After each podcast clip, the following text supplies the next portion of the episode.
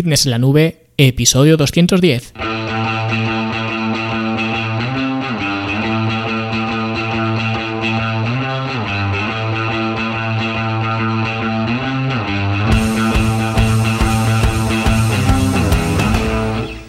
Bienvenidos a todos un viernes más aquí a vuestro podcast a Fitness en la Nube donde hablamos de fitness, de nutrición, de entrenamiento y donde cada viernes, cada semana os traigo las técnicas, consejos, estrategias, trucos y como lo queráis llamar para que construyáis un mejor físico y tengáis un estilo de vida más activo y más saludable.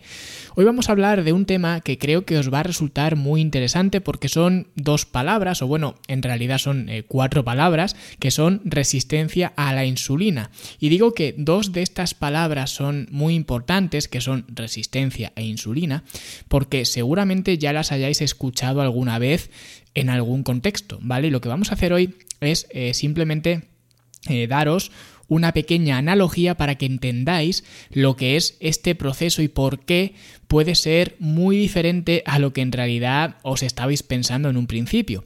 Pero antes os hablo un segundito como siempre de la Academia de Fitness en la Nube, la academia para verte mejor, sentirte mejor y rendir mejor, donde vas a encontrar todas las herramientas que vas a necesitar para mejorar tu estilo de vida, entre las que se encuentran lógicamente cursos y talleres prácticos para mejorar tu formación, tus conocimientos, que es algo que yo creo que es muy importante, pero no solamente es una academia para aprender, que ya digo, es una parte muy importante de la academia, la formación, sino que también es una academia para hacer, no solamente para aprender. Por lo que además de la formación vas a encontrar los programas de trabajo mejor diseñados tanto para trabajar en un gimnasio como en casa. Tenéis las dos eh, vertientes, digamos, cualquiera de las dos opciones. Son dos opciones muy válidas y ya dependerá pues de lo que estés dispuesto a, hacer tú y de tus preferencias personales, ¿vale?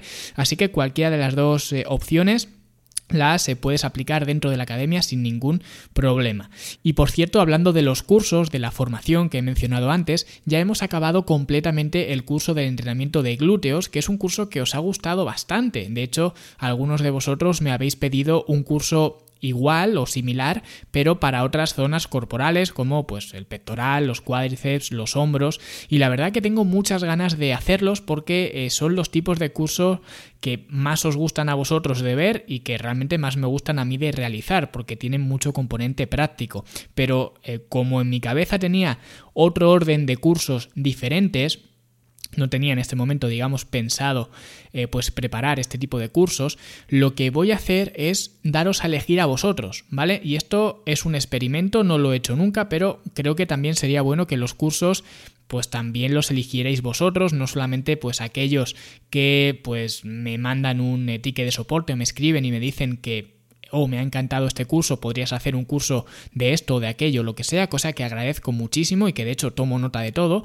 pero más bien abrir las votaciones a todo el mundo y que el siguiente curso pues sea elegido por todos vosotros, ¿vale? No sé qué os parecerá, pero ya digo, vamos a hacer eh, la prueba, así que he abierto una pequeña encuesta y va a estar abierta para todo el mundo, tanto alumnos de la academia como, en este caso, pues oyentes del podcast, que es donde lo voy a eh, mencionar, que no seáis alumnos de la academia, ¿vale? Para que también os podáis expresar y podáis escribir qué es lo que queréis encontrar dentro de la academia, que ya digo, esta información pues siempre me viene bien. Así que ahora mismo si vais a fitnesslanube.com barra votaciones, llegaréis a esta encuesta eh, en la que os he dejado tres opciones para votar tres cursos diferentes. ¿Vale? El primer curso sería cómo aprender a hacer dominadas o cómo hacer tu primera dominada, que es algo que también me habéis pedido bastante, especialmente mujeres, ¿vale? Pues aquí lo tenéis como primera opción para votar. El siguiente curso, la siguiente opción eh, para realizar un curso sería el entrenamiento sobre fitball, para todos aquellos que queráis sacarle pues todo el partido posible a un equipamiento que me encante, que cuesta como 10 o 15 euros, que como digo, es súper barato, que ya veréis que es muy, muy versátil. Y ya la tercera opción es un curso de biomecánica básica.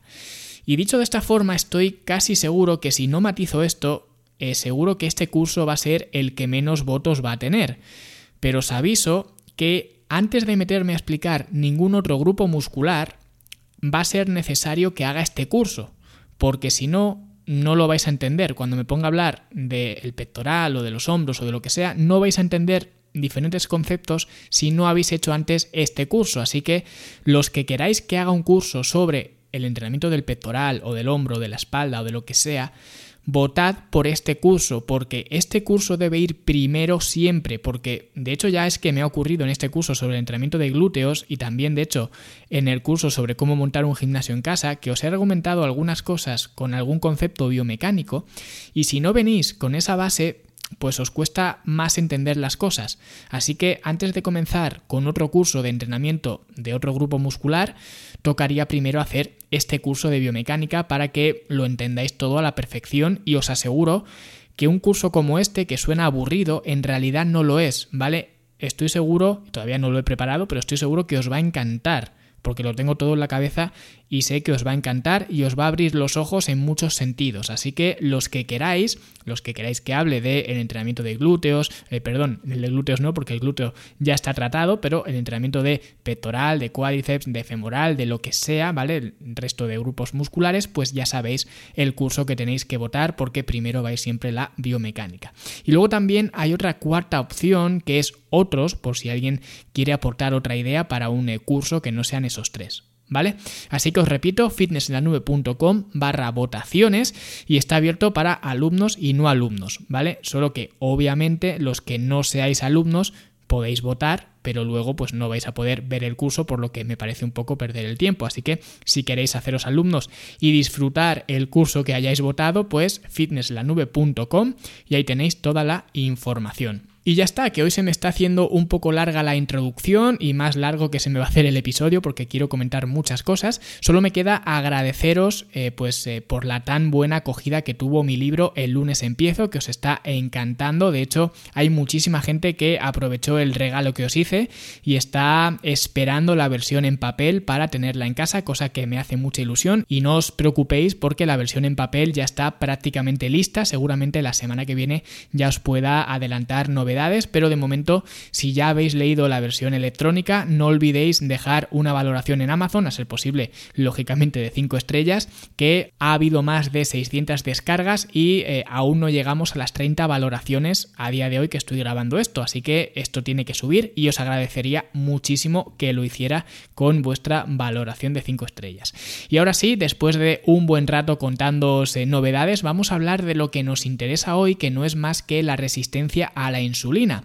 Y lo primero que hay que hacer, sobre todo para los que no sepáis qué es la insulina, si persona, animal o cosa, no la resistencia a la insulina, sino la insulina. Y la insulina es básicamente una hormona anabólica, que eso significa que su misión es construir. Fijaos que no es una hormona que engorde, es una hormona que construye, que no es lo mismo ni parecido.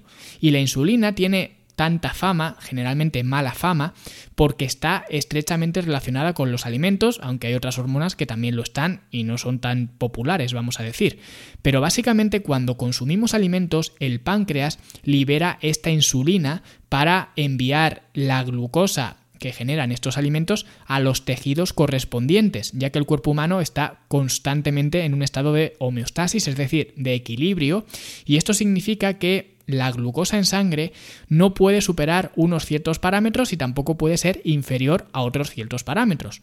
Por lo tanto, la insulina, lejos de ser un incordio o un demonio como mucha gente la ve, solo trata de mantenerte con vida, ¿vale? Limpiando el torrente sanguíneo de glucosa para que puedas mantener esa homeostasis y seguir vivo, que es algo que siempre se agradece. Así que el páncreas es el que nivela esa glucosa en sangre, segregando bien insulina para reducir la glucosa en sangre o bien glucagón para aumentarla y mantener nuestro estado ideal, como digo, de homeostasis. Entonces, cuando hay un exceso de glucosa, la insulina lleva esa glucosa hacia el tejido muscular, hacia el hígado o hacia el tejido adiposo. Y luego también pues está por otro lado el cerebro que también consume glucosa, pero es tan listo, vamos a decir, que para que el cerebro use esta glucosa ni siquiera hace falta insulina. ¿Vale? Pero bueno, también merecía la pena comentarlo eh, que el cerebro se nutre a base de glucosa porque además esto también eh, pues nos va a servir para luego otra argumentación que voy a dar. Sin embargo, se puede dar el caso de que este proceso no funcione bien y la glucosa, a pesar de la presencia de insulina, no consiga entrar en las células correspondientes. Y esto es lo que se denomina resistencia a la insulina. Es decir, que incluso en presencia de insulina, la glucosa no puede abandonar el torrente sanguíneo. Por eso más insulina no mejora el problema, porque ya hay insulina. Lo que no hay es un plan de escape para esa glucosa. Digamos que la insulina es como la llave de esas células para introducir la glucosa, pero cuando estas células ya están llenas de glucosa, aunque tú tengas la llave, no puedes meter más glucosa. Es como si tú tienes la llave de un armario, pero abres el armario con esa llave y ya no te cabe más ropa. El problema no está en la llave, el problema está en que tienes mucha ropa. Pues esto es un poco lo mismo. Entonces, cuando esto ocurre, cuando la glucosa se queda vagando por la sangre, el cuerpo no piensa que es por culpa de que no hay sitio en las células. El cuerpo entiende que si esto ocurre, si sigue habiendo glucosa en sangre, es porque no hay suficiente insulina, por lo que sigues teniendo hambre, la insulina que generas cuando estás consumiendo más alimentos sigue sin poder llevar la glucosa hasta las células y cada vez más eh, de esa glucosa se queda esperando, digamos, entre comillas, en el torrente sanguíneo. Y esto puede suponer un problema importante, especialmente para las personas con sobrepeso y con obesidad, porque básicamente el páncreas se acaba cansando de tener que generar tanta insulina. Es decir, al final necesitas generar más unidades de insulina para la poca glucosa que puedes almacenar porque básicamente no tienes sitio. Y esto puede degenerar en una diabetes tipo 2, cuando el páncreas ya dice hasta aquí, de hecho, la resistencia a la insulina es un paso previo a la diabetes tipo 2, por lo que no es algo banal, es algo que hay que tener en cuenta. Entonces, para ilustrar esta situación, voy a utilizar una analogía que es la misma analogía que utilizo en el curso para superar el sobrepeso de la academia, que es uno de los primeros cursos que hice, de hecho, y que os recomiendo a todos vosotros los que tengáis eh, sobrepeso y, por supuesto, obesidad eh, también, ¿vale? Lo tenéis dentro de, de la biblioteca de cursos y ya digo, os lo recomiendo muchísimo y en este curso pues hablaba de esta analogía que creo que es bastante clara, no es 100% exacta como todas las analogías, pero creo que es una muy buena forma de entender este proceso, ya que yo al menos pues siempre intento cuando aprendo algo nuevo relacionarlo con algo que ya conozca y de esta forma pues es mucho más fácil aprender. Y en este caso como ya sabéis eh, muchos, yo hubo un tiempo que trabajaba de noche como DJ en, en, discotecas, ¿no? Y voy a explicaros este proceso de resistencia a la insulina como si fuera una discoteca, que es algo que creo que se va a ver muy claro porque todos nosotros, en mayor o menor medida, pues siempre hemos tenido esta situación dentro de nuestro día a día, cuando éramos más jóvenes o ahora, o puede que dentro de unos años, pero todos nosotros nos hemos visto en estas situaciones. Entonces, vamos a imaginarnos que nuestras células musculares son una discoteca. Nosotros somos los dueños de la discoteca y lógicamente pues somos los dueños de nuestras células. Entonces, el siguiente elemento que tendríamos serían los relaciones públicas. En una discoteca las relaciones públicas son muy importantes, son estos ganchos que están en la calle generalmente que lo que hacen es captar a gente, te invitan a un chupito, te dan un descuento en las copas y todo eso especialmente a primera hora para evitar ese efecto bar vacío. Pues en nuestra analogía, las relaciones públicas serían la insulina. El tercer elemento serían los porteros de la discoteca, los vigilantes, los de seguridad, que siempre están en la puerta, ¿no? Que este, en esta analogía serían los receptores de la insulina, o bueno, realmente serían los transportadores de glucosa dentro de la célula. Pero bueno, mm, simplemente quedaros con los receptores de la insulina. Y por último ya tendríamos a la gente, el público, que sería la glucosa. ¿Os queda claro estos eh, cuatro elementos? Porque ya digo, es importante que los tengamos eh, fácilmente reconocibles. Entonces, la discoteca sería la célula, las relaciones públicas serían eh, la insulina, los porteros serían los receptores de esa insulina y la gente sería la glucosa. Bien, pues con este panorama, cuando tenemos resistencia a la insulina, sería cuando tenemos la discoteca llena de gente, llena de glucosa. Y las relaciones públicas pues siguen haciendo su trabajo, siguen trayendo a gente a la puerta, con la diferencia de que ahora, cuando estas relaciones públicas llegan a la puerta con un grupo de gente, el portero no les deja entrar. Los receptores de la insulina no aceptan ya más glucosa. Así que el portero, pues, les dice que se esperen fuera hasta que la discoteca se vacíe un poco porque el aforo está lleno. ¿Vale? Que esto, como digo, nos ha ocurrido a todos nosotros o a prácticamente todos nosotros, que llegamos a una discoteca y el eh, portero nos dice que no se puede pasar porque el aforo está lleno y tenemos que esperar a que vaya saliendo gente, que van saliendo en plan chorrillo, para que tú puedas ir entrando. Y como digo, esto seguramente nos ha tocado eh, sufrirlo alguna vez, porque o bien te esperas a que salga la gente o bien te camilas al portero para que te deje pasar y te toca esperarte en la puerta con un frío que pela esperando a que la gente salga de la discoteca para que puedas entrar tú. Pero ¿qué pasa? Que se está acumulando un montón de gente en la puerta y un montón de gente también dentro de la discoteca. Y esto sería la situación de resistencia a la insulina. Y como vais a ver, esto, aunque parezca que no, es un problema grave si eres el dueño de la discoteca. Porque lo que ocurre es que la mayoría de la gente que hay dentro de la discoteca ahora mismo va a consumir al principio, pero va a dejar de consumir después. Por lo que quizás en las primeras horas se va a tomar una copa o se va a tomar dos, pero luego ya no va a hacer gasto, ya no va a consumir más y va a seguir ocupando un espacio dentro de la discoteca. Y a ti eso, como dueño de la, discoteca, no te interesa. A ti no te interesa tener una discoteca llena, te interesa tener eh, gente dentro de la discoteca, pero que esa gente esté consumiendo, si no, no te interesa. Así que te encuentras con la situación de que dentro de la discoteca tienes a un montón de gente que no va a consumir más y fuera de la discoteca tienes gente que está deseando de consumir pero que no puede entrar porque el aforo está lleno. Y volviendo al nivel biológico, si nosotros tenemos glucógeno dentro de los músculos, que el glucógeno es la forma almacenada de la glucosa, es decir, cuando almacenamos glucosa, la almacenamos en forma de glucógeno, ese glucógeno está listo para utilizarse y lo tenemos ahí parado sin usarlo. Y es energía que tenemos ahí parada sin sacarle rendimiento. Pues es lo mismo que ocurre, como digo, con la discoteca que tenemos ahí un recurso como es la gente que ya no nos vale para nada, porque ya han consumido lo que tenían que consumir y ya a partir de aquí solamente pues van a evitar que pase otra gente a hacernos ganar más dinero. Y por eso digo que esto es un problema si somos los dueños de la discoteca.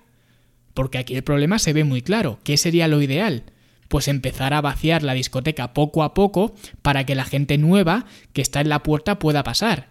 Y ojo, no vaciarla de golpe, porque entonces nos encontraríamos con la situación eh, de que nadie va a querer hacer cola para entrar a una discoteca vacía que es lo que os contaba antes del efecto bar vacío. Así que el flujo tiene que ser sostenido, ir evacuando gente al mismo tiempo que va entrando gente con ganas de consumir.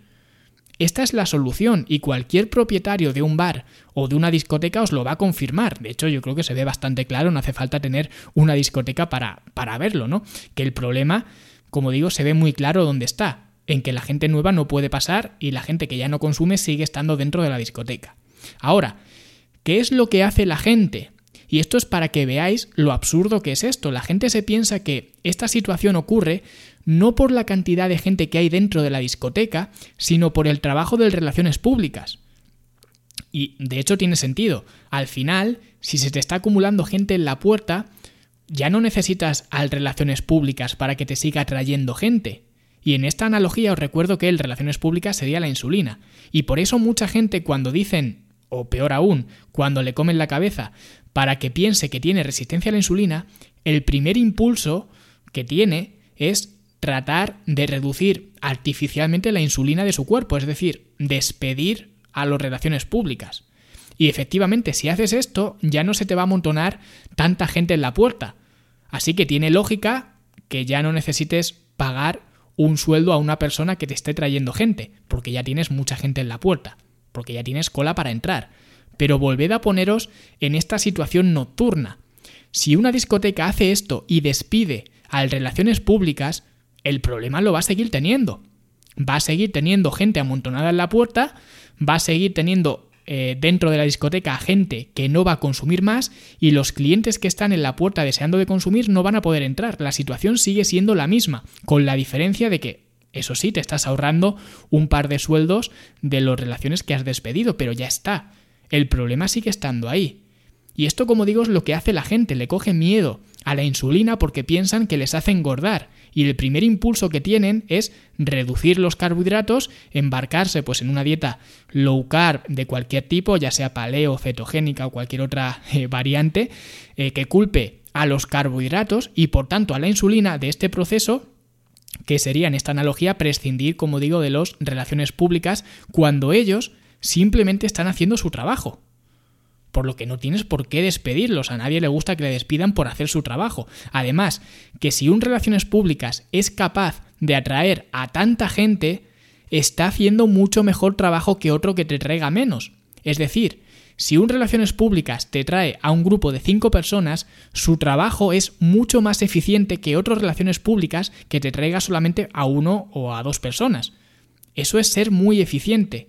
Y del mismo modo eso es ser muy eficiente con la insulina que con una unidad de insulina puedas llevar a 5 de glucosa, por ejemplo, porque esto significa que necesitas segregar menos insulina para la misma cantidad de glucosa y por tanto no tienes tan saturado el páncreas. Pues con la discoteca es igual. El relaciones públicas que te traiga grupos grandes no se merece que lo despidas. Al contrario, está haciendo un trabajo excepcional. Yo querría tener a estas relaciones públicas en mi discoteca. Entonces, como digo, la gente reduce o elimina los carbohidratos para que a su vez la insulina se reduzca y tener así la esperanza de mejorar su resistencia a la insulina. Pero esto es un error, o al menos no es que sea un error, pero es una visión miope de este proceso, y vamos a ver por qué. Primero, que si tú eliminas a los carbohidratos para reducir la producción de insulina, estás de alguna forma dando por hecho que la grasa y las proteínas no generan insulina cuando esto no es cierto. De hecho, eh, no recuerdo exactamente porque no lo tengo delante en qué estudio eh, cité hablando de la dieta cetogénica o la dieta paleo o alguna de estas, eh, alguno de estos episodios, ¿vale? Pero en alguno de estos episodios hablaba sobre un estudio donde la ternera, la carne de ternera, tuvo una mayor respuesta insulínica que los propios carbohidratos, por lo que eliminar los carbohidratos con la esperanza de no segregar insulina no te va a servir. Y lo siguiente que ocurre es que ahora la glucosa ya se va a hacer un bien mucho más preciado, porque lo que estás haciendo es que haya menos gente en la calle, pero que prácticamente no haya nadie en la calle. Lo que estás haciendo es que ahora, en lugar de que sea un sábado, sea un martes por la noche. Ahora hay menos gente en la calle porque hay menos glucosa. Y tú sigues con la discoteca llena, pero ahora hay menos gente en la puerta dispuesta a entrar por lo que tú sigues realmente con el mismo problema, solo que ahora pues hay menos gente deseando gastar dinero en tu discoteca, por lo que aunque dejes sitio en tu discoteca, ahora ya nadie te garantiza que esa gente vaya a entrar a tu discoteca, a lo mejor entran a la discoteca de al lado, porque ahora como hay menos gente en general, en global, por la calle, las ofertas del resto de discotecas son más agresivas no os habéis fijado nunca en, esto, ¿no? Que las, eh, las, ofertas de las copas, los chupitos, las entradas y demás siempre suelen ser o los domingos, o los lunes, o los martes. Y esto es porque hay menos gente en la calle y tienes que competir bastante duro para adquirir esa gente. Mucho más duro que un sábado, eh, por ejemplo, que en Navidades o que cuando sea. Entonces, esto trasladado al nivel biológico, esto se traduce en que ahora, como está reduciendo los carbohidratos, o de hecho reduciendo o bien eliminando, reduces la glucosa en sangre. Hay menos glucosa y por tanto el cuerpo se tiene que adaptar a esa presencia de glucosa y ahora, aunque deje sitio en las células, el cerebro puede optar por utilizar esa glucosa en lugar de utilizarla para producir energía en los músculos, por lo que seguiría sin mejorar esa resistencia a la insulina. Porque esa insulina no te va a ayudar a meter glucosa en los músculos, así que tampoco, como digo, sería la solución. Y por último, como ya hemos visto, la solución a esta situación es echar a la gente de dentro de tu discoteca, la gente que ya está dentro y que no va a consumir más. Y meter luego a la gente nueva que esté deseando de consumir. Pero si tú eliminas a las relaciones públicas, primero que eso no te garantiza que haya otra gente que quiera entrar en tu discoteca sin necesidad de que les atraiga un relaciones públicas, porque habrá gente que se amontonará en la puerta simplemente porque quieren entrar sin que haya ningún relaciones públicas de por medio. Y segundo, que un poco como pasaba antes, ahora como hay menos glucosa, hay menos gente en las calles. Y los pocos relaciones públicas que te queden, si tenías tres y has decidido despedir a dos, ¿vale? Porque has optado por reducir la insulina, recordemos, pues estas relaciones públicas que te queda no, no te va a poder traer a mucha gente. Si antes era un trabajador cojonudo y te traía grupos de 5 en 5, ahora lo mismo te trae pues a un par de personas y encima lo mismo te trae a los más hechos polvo de, de tu ciudad. Porque es lo que hay en las calles, tampoco puede hacer maravillas. Como no hay gente en las calles, en relaciones públicas no puede trabajar. Y aún así, no van a poder entrar porque tu discoteca sigue estando llena. Y esto sería un poco la tasa de reposición de glucógeno. Si tú lo que quieres es utilizar glucógeno, almacenar glucosa y hacer esto lo más eh, rápido posible, utilizar glucógeno, almacenar glucosa, especialmente si eres un atleta que entrena pues en doble sesión o que entrena de forma muy frecuente, aunque si ese es tu caso, pues es muy raro que tengas resistencia a la insulina, aunque también es cierto que hay otra predisposición genética, ¿vale? Que hay cierta predisposición genética para esto, aunque esto prefiero no decirlo muy alto porque entonces la gente enseguida se piensa que lo suyo es por genética, algo que de hecho hablo en, mi libro El lunes empiezo, ¿vale? Que le dedico un episodio a esto, pero bueno, lo que quiero decir con esto es que tratar de reducir artificialmente la insulina, y digo artificialmente porque tu comportamiento con la alimentación, con los alimentos, está orientado a reducir la insulina, es decir, tomas determinadas medidas conscientes con el objetivo de no segregar insulina, o al menos eso es lo que pretendes. Y como ya hemos visto, aunque esto fuera posible, que no lo es, pero aunque lo fuera, eso no te va a solucionar el problema. Lo que necesitas es ir vaciando tu discoteca poco a poco al mismo tiempo que dejas entrar a la gente nueva. Como digo, la tasa de reposición de glucógeno. Y para ello, las relaciones públicas no son un problema. Ellos solamente hacen su trabajo. El problema está dentro de la discoteca, no fuera.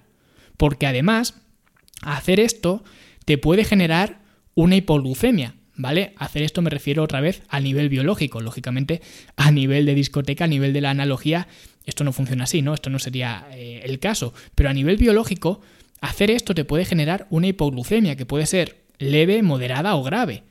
Y esto no es algo bueno. Una hipoglucemia te puede generar pues hambre descontrolada, nerviosismo, taquicardia, temblores. Aunque bueno, ahora visto así, se puede un poco ligar también con la analogía. Porque si tú tienes gente que está deseando pasar a tu eh, negocio y no puede pasar porque está lleno de gente que ya no consume, también eh, pues te va a generar nerviosismo, taquicardia, temblores y cuando tengas que cerrar el negocio, pues seguramente hambre descontrolada. ¿Vale?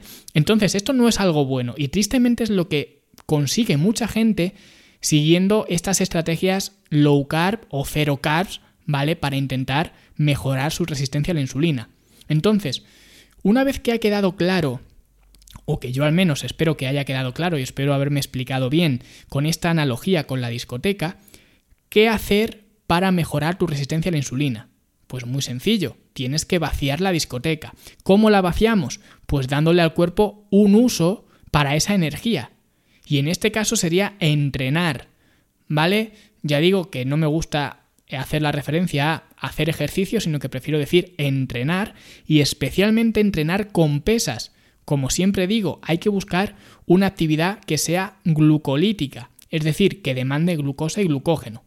Y por eso las pesas son una muy buena alternativa, porque no solamente es una actividad glucolítica, sino que tiene muchas más ventajas de las que ya he hablado en, en, muchísimos episodios. Por eso el Pilates no sería una muy buena estrategia, la Zumba no sería una muy buena estrategia.